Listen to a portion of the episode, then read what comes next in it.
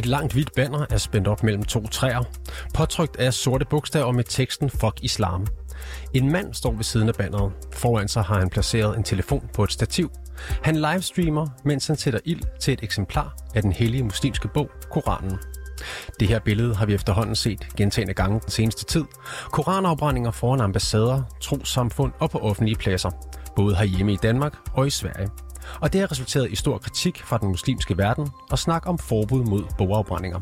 Du lytter til konfliktzonen, hvor vi i dag dykker ned i korankrisen.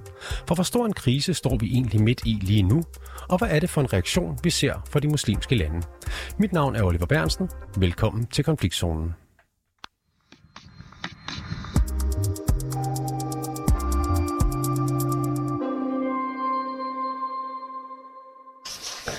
Sune Engel Rasmussen, velkommen til. Du er mellemøstkorrespondent hos The Wall Street Journal. Ja, det er. Godmorgen. Godmorgen.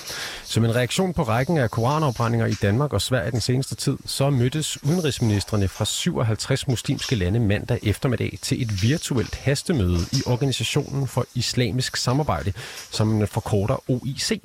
Hvad øh, blev man enige om på det her møde?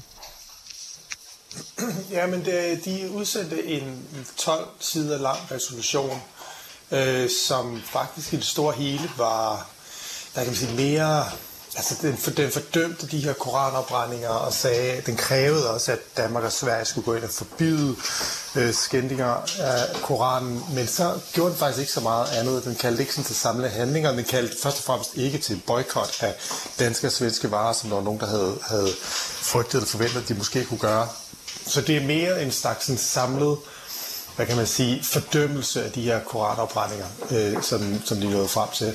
Og det tror jeg næsten er, var det mindste, man kunne forvente, når de nu havde ligesom sat sig når taget betragtning af, hvor øh, forarvet og, og, og påvirket mange muslimer er af de her koranopbrændinger, så tror jeg næsten, det er det mindste, man kunne forvente, når nu de 57 udenrigsminister, de satte sig sammen. Du siger, det er det mindste, man kunne forvente, øh, men hvad er det de, konkret, de forventer af for eksempel øh, Danmark, hvor de her koranopbrændinger foregår? Altså ud fra den her erklæring, så kræver de, at Danmark og Sverige forbyder koranopbrændinger. Det er sådan det, ligesom det mest konkrete sprog i den her resolution. Øh, og, men, men de advarer ikke om nogen konsekvenser, hvis det ikke sker. Det er ikke sådan, at de siger, at hvis det ikke sker, så tager vi disse skridt. Øhm, og resolutionen lægger også op til, at, at det er op til de enkelte medlemslande i OIC at bestemme, hvordan de vil håndtere situationen, og hvilke skridt de eventuelt vil tage.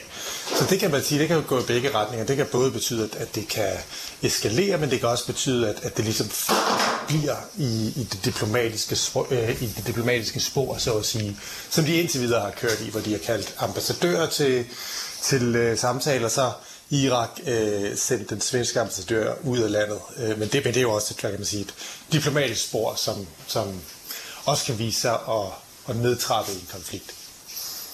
Du siger, der ikke Men vi ved ikke, hvilken ret, hvilken ret det kommer til at gå. Nej, og du siger, der er ikke nogen konsekvenser ved, øh, ved det, hvis, hvis Danmark og Sverige for eksempel øh, ikke øh, nedlægger forbud mod det her, eller hvad? Ikke ifølge resolutionen, nej. Det er ikke sådan, at de, advarer om, om yderligere eskalering, hvis det ikke sker, nej. Hvis vi ser lidt på øh, Organisationen for Islamisk Samarbejde, OIC, hvor magtfuld en organisation er der så tale om? Ja, men den er ikke i sig selv så magtfuld. Det er en, en, en interesseorganisation for 57 muslimske lande, der er, øh, eller lande med, med store muslimske befolkninger. Det er faktisk ikke engang alle 57 lande, der har, der har muslimer som flertal blandt deres befolkninger. Det er heller ikke langt fra alle sammen som er sådan, hvad kan man sige, islamistiske lande. Det er faktisk kun Iran, der har sådan en rigtig islamistisk øh, politisk system. Øhm, og det er nogle lande, der, der spænder lige fra Malaysia, Indonesien til Marokko og alt, hvad der ligger indimellem. Så det er nogle lande, der har meget forskellige interesser, ud over det, at de, at de jo har store øh, muslimske befolkninger. Og det gør også, at det er en hvad man sige, politisk lidt ineffektiv organisation, har det været det rent historisk. Øh, det, det er mere en, en organisation, som, som varetager muslimske interesser og udsender hensigtserklæringer, og så kan samle for eksempel der, kan samle deres lands repræsentanter, medlemmers repræsentanter i, i sådan en møde, som vi så her i går. Øhm, de kunne også altså, kalde til boykot for eksempel, og opfordre til boykot, og så ville mange af dens lande måske følge det, men det er ikke en organisation, der som sådan har nogen sådan juridisk magt, eller historisk set har haft specielt stor magt. Det er mere en interesseorganisation. Men det betyder ikke, at man ikke skal lytte til, hvad de siger, for det er også, altså når de samlede udenrigsministerne, som de gjorde i går, så er, så, så er det noget, der får opmærksomhed. Og, og medlemslandene vil se, hvad der kommer ud af det her af det her møde, og, og verdenspressen dækkede det, så, så den erklæring, der kom ud, er også en, som, som er blevet dækket, og det ligger, hvad kan man sige, det ligger pres på Danmark og Sverige, sådan rent optisk og politisk til at, at svare øh, på en eller anden måde. Og det gjorde Sverige og Danmark jo også. Det gjorde de faktisk allerede inden mødet, der sagde, at de ville se på, hvordan man måske rent juridisk kunne ændre dansk og svensk lov, så man kunne forbyde koranopregninger i, i fremtiden. Og jeg tror faktisk, det at Danmark og Sverige kom ud før mødet og sagde det, sagde både Lars Løkke Rasmussen, og det sagde den svenske regering også, at man ville kigge på rent, lov, rent juridisk, hvordan man måske kunne, kunne ændre i, i de respektive love for at forbyde koranopbrændingerne det tog nok lidt af luften ud af det her møde, tror jeg, fordi, for det viste, at Danmarks Sverige allerede tog nogle skridt i den her retning. Du kalder det en lidt politisk ineffektiv organisation og siger, at, at øh, medlemslandene har øh, forskellige rettede interesser, men hvor samlet lader de til at stå i deres reaktion på koranopbrændingerne i Sverige i OIC? Jeg tror ikke, der er nogen tvivl om, at, at uh, rigtig, rigtig mange, altså millioner, hvis ikke, hvis ikke milliarder af muslimer er verden over, er, er påvirket af koranopbrændinger og finder det meget stødende, øh, finder det respektløst og, øh, og, og føler, at Vesten endnu en gang har vist sig ikke at respektere deres religioner. Det er så uanset om de muslimer, de, de øh, bor i Asien eller i Mellemøsten, Nordafrika, eller om de bor i, i danske og svenske, i det danske og svenske samfund. Øhm, så på den måde står de samlet. Altså, jeg tror, at de sådan er samlet i deres, øh, i, i, i deres sådan, krænkelse, hvis man kan bruge det ord, ikke? Eller, eller står sådan samlet i, dag, i, deres følelse af, at, at, de, at de ikke er blevet behandlet specielt respektfuldt, og at, at Koranen er blevet krænket. Øh, på den måde står de samlet. Ja. Og der har også været udmeldinger fra Danmark og Sverige inden det her øh, møde i OEC, men der har også været nogle øh, telefonopkald fra både den svenske og den danske udenrigsminister til øh, og med generalsekretæren for OEC inden mødet. Hvad ved vi om de opkald? Øh, jamen det tror jeg igen er en del af det her sådan forventelige diplomatiske spor, som vi har set, og vi, og vi ved, at, at øh, både den danske og svenske regering, og i Danmark var det Lars Løkke Rasmussen, øh, ved vi, at, at de har beklaget øh, koranopbrændingerne. Både den danske og svenske regering har jo taget skarp afstand fra koranopbrændingerne og kaldt dem øh, nogle handlinger, der er foretaget nogle øh, ekstremistiske individer, der forsøger at opildne til konflikt, og nogle provokatører øh, og øh, deres handlinger kan, kan fordre ekstremisme. Øh, og de har så også samtidig begge regeringer sagt, at, at både Danmark og Sverige øh, beskytter og sætter øh, hvad kan man sige, beskytter øh, ytringsfriheden øh, og religionskritik, men at de ikke at de her handlinger ikke er et udtryk for dansk eller svensk politik. På den måde har både Danmark og Sverige ligesom øh, slået den samme lyd øh, i, i de her opkald. Og hvordan blev de opkald øh, tolket af OEC og medlemslandene? At dømme efter det her, det, det her resolution, så blev det faktisk modtaget sådan rimelig godt, tror jeg. Altså det, resolutionen, den, den, øh, den nævnte faktisk, at der var respekt for de folk i Danmark og Sverige, som tog afstand fra de her øh, provokationer, og at, øh, øh, og at man satte pris på, på de skridt, der blev taget til videre. Øh, det betyder ikke, at krisen er afblæst, men der var en, hvad kan man sige, en fli af, af, af respekt over for, for de i Danmark og Sverige, både politikere, men også folk, tror jeg, som tager afstand fra koranopbrændingerne. Så på den måde er der en forståelse, lader det til i OEC, øh, af, at det ikke er dansk og svensk politik, øh, eller dansk og svensk regeringers politik og og, og, og afbrænde korallerne. Men de er stadigvæk, øh, mener stadigvæk, at, at de burde stoppe med at give tilladelse til de her demonstrationer, hvor der bliver foretaget koranopbrændinger. Og det tror jeg ikke, at der er så meget forståelse for nødvendigvis i OIC, at man i Danmark og Sverige giver tilladelse til, at tilfældige mennesker kan brænde koranen. Det er Irak og Saudi-Arabien, der har opfordret til det her virtuelle hastemøde. Er det overraskende, at det netop er dem, der har taget det skridt? Nej, ikke specielt i uh, Irak, som, som måske kan huske, der sidste uge, der blev den irakiske ambassade, øh, den svenske øh, ambassade i Irak blev stormet af tilhængere øh, af sådan en populistisk prædikant, som, øh, som opbildede sine følger til at storme ambassaden, sætte ild til den, og efterfølgende blev den svenske ambassadør sendt hjem og Irak hævde deres Shasta Affairs, som det hedder, deres øverste diplomatiske repræsentant i Stockholm, de hiver også ham hjem. Så det er sikkert derfor, at Irak har, har øh, kaldt til mødet, og så Saudi-Arabien, det der, hvor UIC har sit hovedsæde, og Saudi-Arabien ser sig selv som en, en, øh, en, øh, en man sige, forsvar for øh, Saudi-Arabien og hjem, eller for islam og et hjemsted for, for de to vigtigste islamiske helligdomme i Mekka og Medina. Så, og, og fordi det er der, UIC er hovedsæde, så, så tror jeg også, at det, øh, det, det er sikkert derfor. Og nu nævner du den her stormen på den, øh, på den svenske ambassade i, i Bagdad. Øh, hvor opsigtsvækkende var det?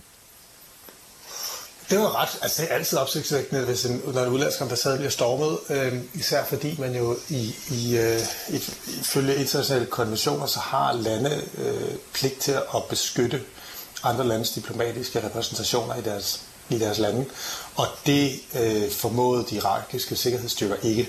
Øh, og det er altid sådan voldsomt for en, for en udenlandsk øh, repræsentation, en ambassade, som ikke har noget med koranopbrændingerne at gøre, som sådan øh, at blive stormet, og der bliver sat ild til deres øh, kontor.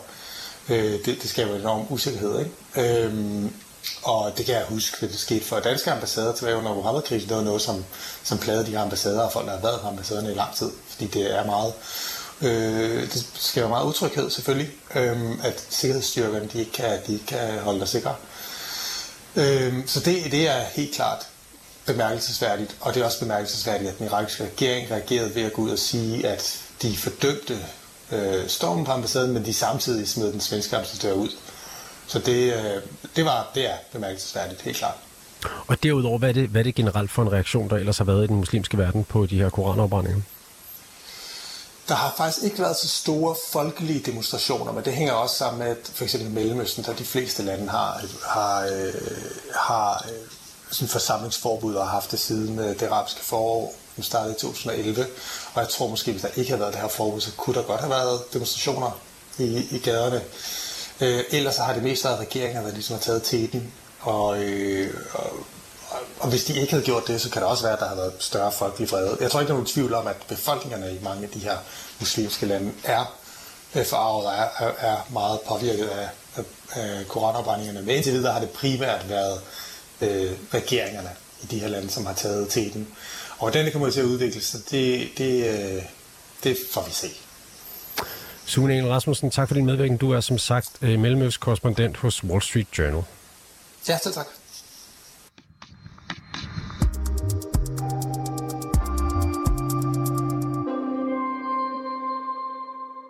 Det er ikke i overensstemmelse med Danmarks mulighed for at kunne varetage vores interesser ud i verden, hvis ikke vi finder en metode til at, øh, at kunne øh, komme fri af det, vi har, har set. Sådan lød det mandag eftermiddag, da udenrigsminister Lars Løkke Rasmussen holdt pressemøde ved Ejtveds Pagthus. Og det er altså regeringens udlægning af korankonfliktens betydning i en international kontekst. Men spørgsmålet er, hvordan konflikten om koranafbrændinger kan påvirke OIC-landenes forhold til og syn på Danmark. Det har vi spurgt Helle Lykke Nielsen om. Hun er lektor i Mellemøststudier ved Syddansk Universitet, og hun talte med min kollega Sofie Ørts mandag eftermiddag inden mødet i OIC. Jamen, det er jo klart, når OIC, som er en stor samarbejdsorganisation for islamiske lande, de mødes, øh, så øh, har de jo mange diskussioner på tværs. Og øh, det, øh, hvad skal man sige, ry og rygte, som Danmark får der, det er jo klart, at øh, når nogle lande er meget fremme i skoene for at kritisere Danmark, så vil det jo smitte til de andre lande. Ikke? Så det er jo klart, at det ligesom forstørrer kritikken af Danmark, når det sker i et forum som OIC. Men er det mest af symbolsk betydning, eller er det også noget, du vurderer, at der kan komme til at være handling bag? Altså, det kommer i høj grad an på de toneangivende lande i, øh, i OIC, fordi man siger godt nok, det er 57 lande, ikke? men de 10 af dem, de har ikke øh, en, et flertal af muslimer. Det er lande som Indien og Vietnam og sådan noget. Ikke? Så de spiller ikke så stor en rolle. Øh, men det, der spiller en stor rolle, det er de toneangivende lande som Saudi-Arabien, som Iran, som øh, Tyrkiet eller måske Pakistan. Øh, det er jo dem, der sådan ligesom øh, sætter dagsordenen. Ikke mindst Saudi-Arabien, øh, Saudi-Arabien som jo, øh, hvad skal man sige, øh, spiller en stor rolle også i finansieringen af, af OIC. Saudi-Arabiens, øh, hvad skal man sige, image og den måde, de, de brander sig på, både over for andre islamiske lande og over for Vesten, det er jo, at det er dem, der ligesom er banderfører for, for islamiske lande. Det er dem, der har helligdommene i Mekka og Medina, og det er dem, der taler på vegne af muslimerne i hele verden. Ikke? Så det afhænger meget af, hvad et land, så hvordan et land som Saudi-Arabien positionerer sig. Og det ved vi ikke helt endnu. Vi ved noget om Iran, og vi ved noget om Tyrkiet, men Saudi-Arabien øh, ved vi ikke, og det, får vi jo, det bliver vi klogere på, når der har været afholdt det her møde i dag. Og lad os så prøve at se nærmere på øh, Tyrkiet, som du nævner. Det øh, øh vagt jo stor opmærksomhed allerede tilbage i januar, da den dansk-svenske politiker Rasmus Paludan han øh, brændte en koran af foran den tyrkiske ambassade i Stockholm. Hvordan vurderer du egentlig, at øh, tyrkerne lige nu positionerer sig i forhold til ja, blandt andet Danmark og Sverige i den her sag? Jamen, de gør da det samme, som de hele tiden har gjort. De prøver at få det maksimale ud af den øh, situation, der er opstået, øh, presser, så de kan få flest mulige indrømmelser øh, fra Sverige og selvfølgelig også fra Danmark. Men Sverige er jo mere sårbart i kraft af sin, øh, sit, øh, den her proces med optagelse i NATO. Så der har, der har øh, Tyrkiet jo formået, eller øh, regeringen, regimet, hvad vi nu kalder det, formået at, øh, og presse ganske, ganske meget. Så kom der jo en aftale til sidst om, at nu, nu sagde Erdogan, at nu ville man ratificere øh, aftalen. Men pludselig opstår der jo en ny mulighed med, øh, øh, med hele den her koranafbrændingssag øh, Øh, og koordineringen i OIC. Og der prøver øh, den, øh, de tyrkiske, den tyrkiske udenrigsminister selvfølgelig også at presse på at se, hvad han kan få ud af det. Ikke? Og her er det jo blandt andet at få Danmark til at fordømme øh, koranafbrændinger og øh, holde islam, øh, hvad skal man sige, øh, altså tale, tale bedre om, om islam i det hele taget. Ikke? Du nævner også øh, Iran. Hvor står de egentlig i alt det her? Jamen, de har jo fået en særdeles vel, velkommen lejlighed til at prøve at fjerne blikket, fokus fra de mange uroligheder, der har været i Iran over, de sene, over det seneste år i hvert fald, med kvinder, der ikke ville gå med tørklæde, med masser af demonstrationer og sådan noget. Øh, det giver dem rigtig mange problemer. Det giver præstestyret rigtig mange problemer på indrigsfronten. Og øh, derfor kommer det jo som en kærkommen lejlighed, at man ligesom kan fokusere på en, en fælles fjende uden for landets grænser. Så de er maksimalt fremme i skoene og har været en af de to lande, der pressede på for, at der skulle komme det her ekstraordinære møde øh, i OEC. Fordi de har rigtig meget brug for at få flyttet fokus fra deres indrigspolitiske situation. Så det kommer faktisk på et meget godt tidspunkt for iranerne? De griber i hvert fald øh, muligheden med øh, alt, vi kan. Og nu vil den danske regering jo så undersøge, om der kan laves et øh, forbud mod at brænde koraner af for en øh, udenlandske ambassader i Danmark. Hvordan vurderer du, at det er blevet modtaget i de her OIC-lande? Altså, det har vi jo ikke rigtig set så meget øh, om endnu, vel. Øh, så vidt jeg ved, har der ikke rigtig været nogen udtalelser. Altså, det har, været, det har, det har rejst, øh, budskabet har jo været rundt i, i de store medier i den arabisktalende del, som er det, jeg kender bedst til, altså med Al Jazeera og Arabia og hvad, hvad de forskellige kanaler ellers sidder og viser.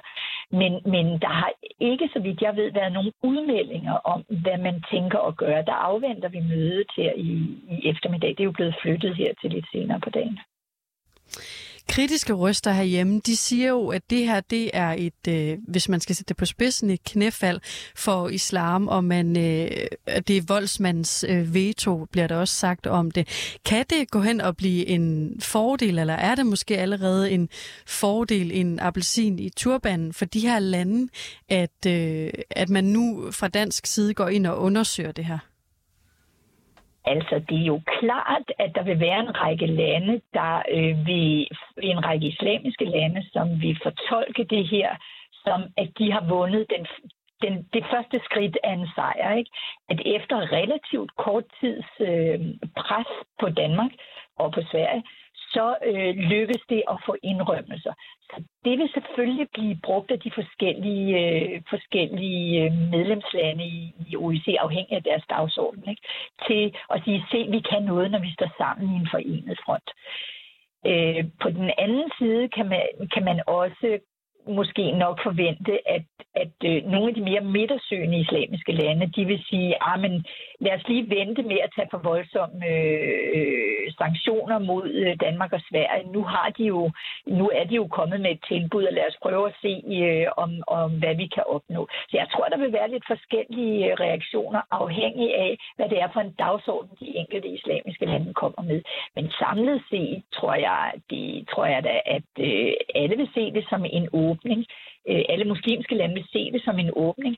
Og så bliver spørgsmålet, om strategien bliver, om man vil presse på for at få endnu mere, altså for at få en, en blasfemilov gennemført i Danmark, eller man vil sige, nej, vi prøver at nedtone det lidt, og vi prøver at se, om vi kan få denne her sag landet. Ikke?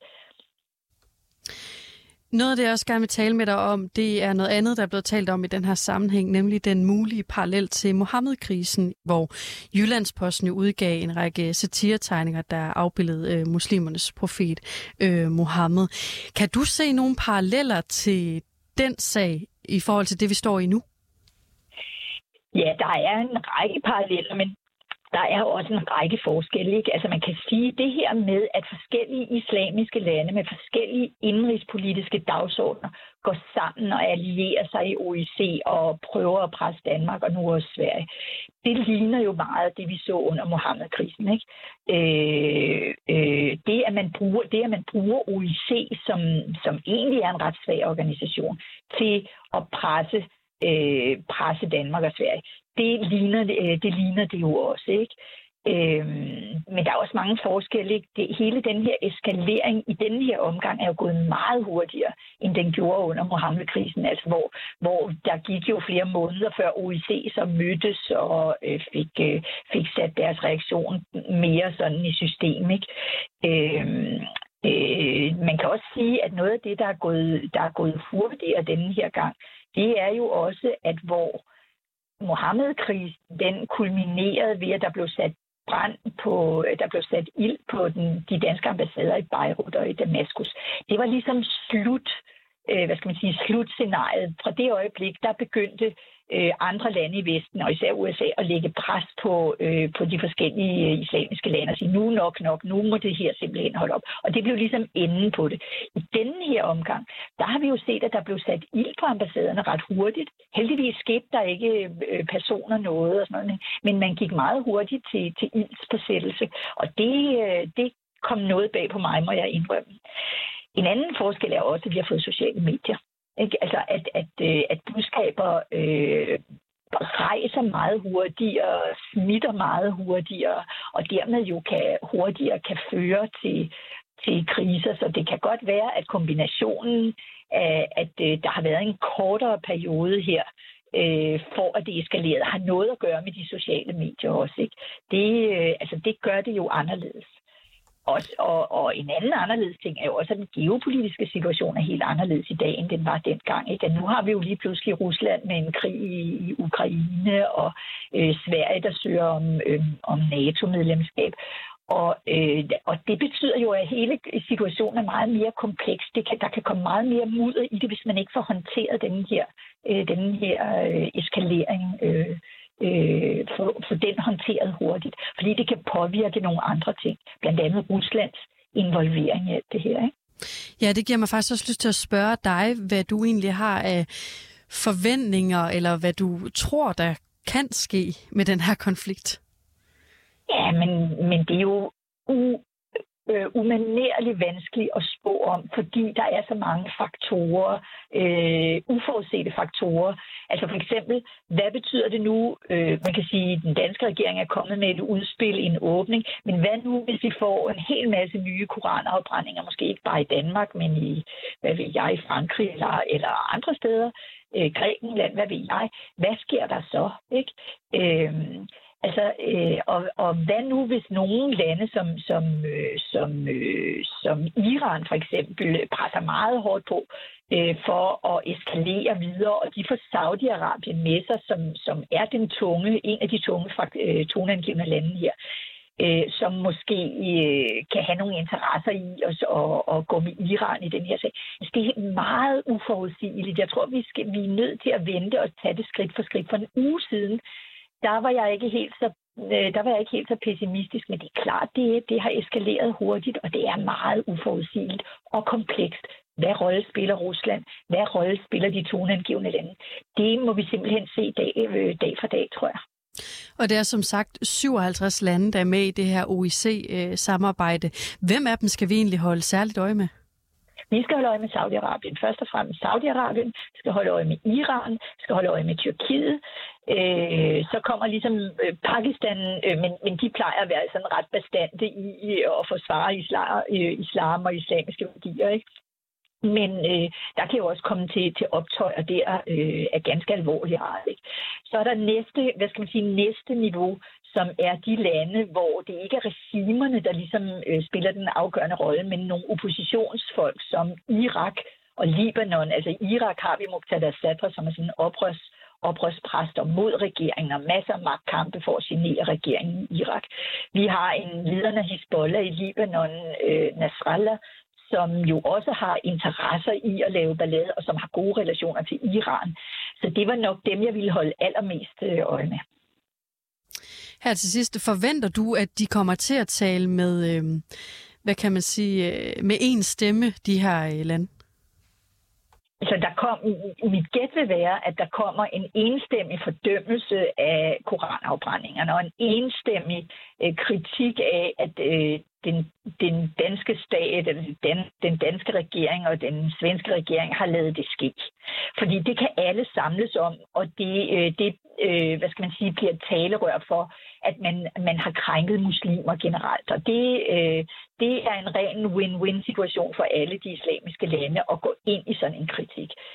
Hvordan de så vil handle rent reelt bagefter, det bliver meget afhængigt af, hvad det er for, hvad det er for lande, og hvad det, hvordan Saudi, Iran, Tyrkiet kan køre det her i, i stilling, så øh, det passer deres interesser bedst muligt. For generelt set er OIC en svag, organi- svag, svag øh, organisation, men øh, øh, og med en svag generalsekretær. Altså, de har i øjeblikket en, en mand siddende fra, fra chat, som ikke rigtig øh, kan slå hånden i bordet.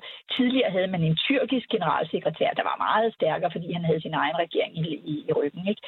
Men fordi organisationen er relativt svag, så er det de bonangivende lande, der ligesom kan, kan, kan hvad skal man sige, øh, skrive, dag, skrive dagsordenen, lave dagsordenen på de reelle øh, initiativer, der kommer til at ske. Som lød det, da Sofie Ørts talte med Helle Lykke Nielsen, der er lektor i Mellemøststudier ved Syddansk Universitet.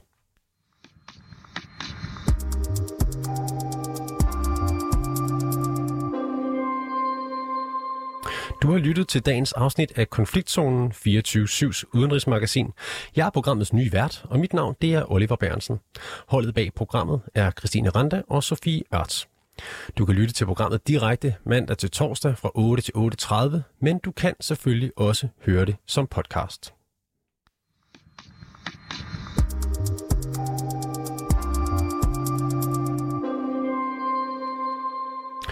24-7's politiske magasin er stadig på sommerferie, så om lidt der kan du her på kanalen høre endnu et afsnit af Konfliktzonen. En tidligere udsendelse, hvor vi ser nærmere på ødelæggelserne i den ukra- ukrainske by Mykolaiv. En by, som Danmark har lovet at hjælpe med at genopbygge, når Ruslands invasion af Ukraine en dag slutter.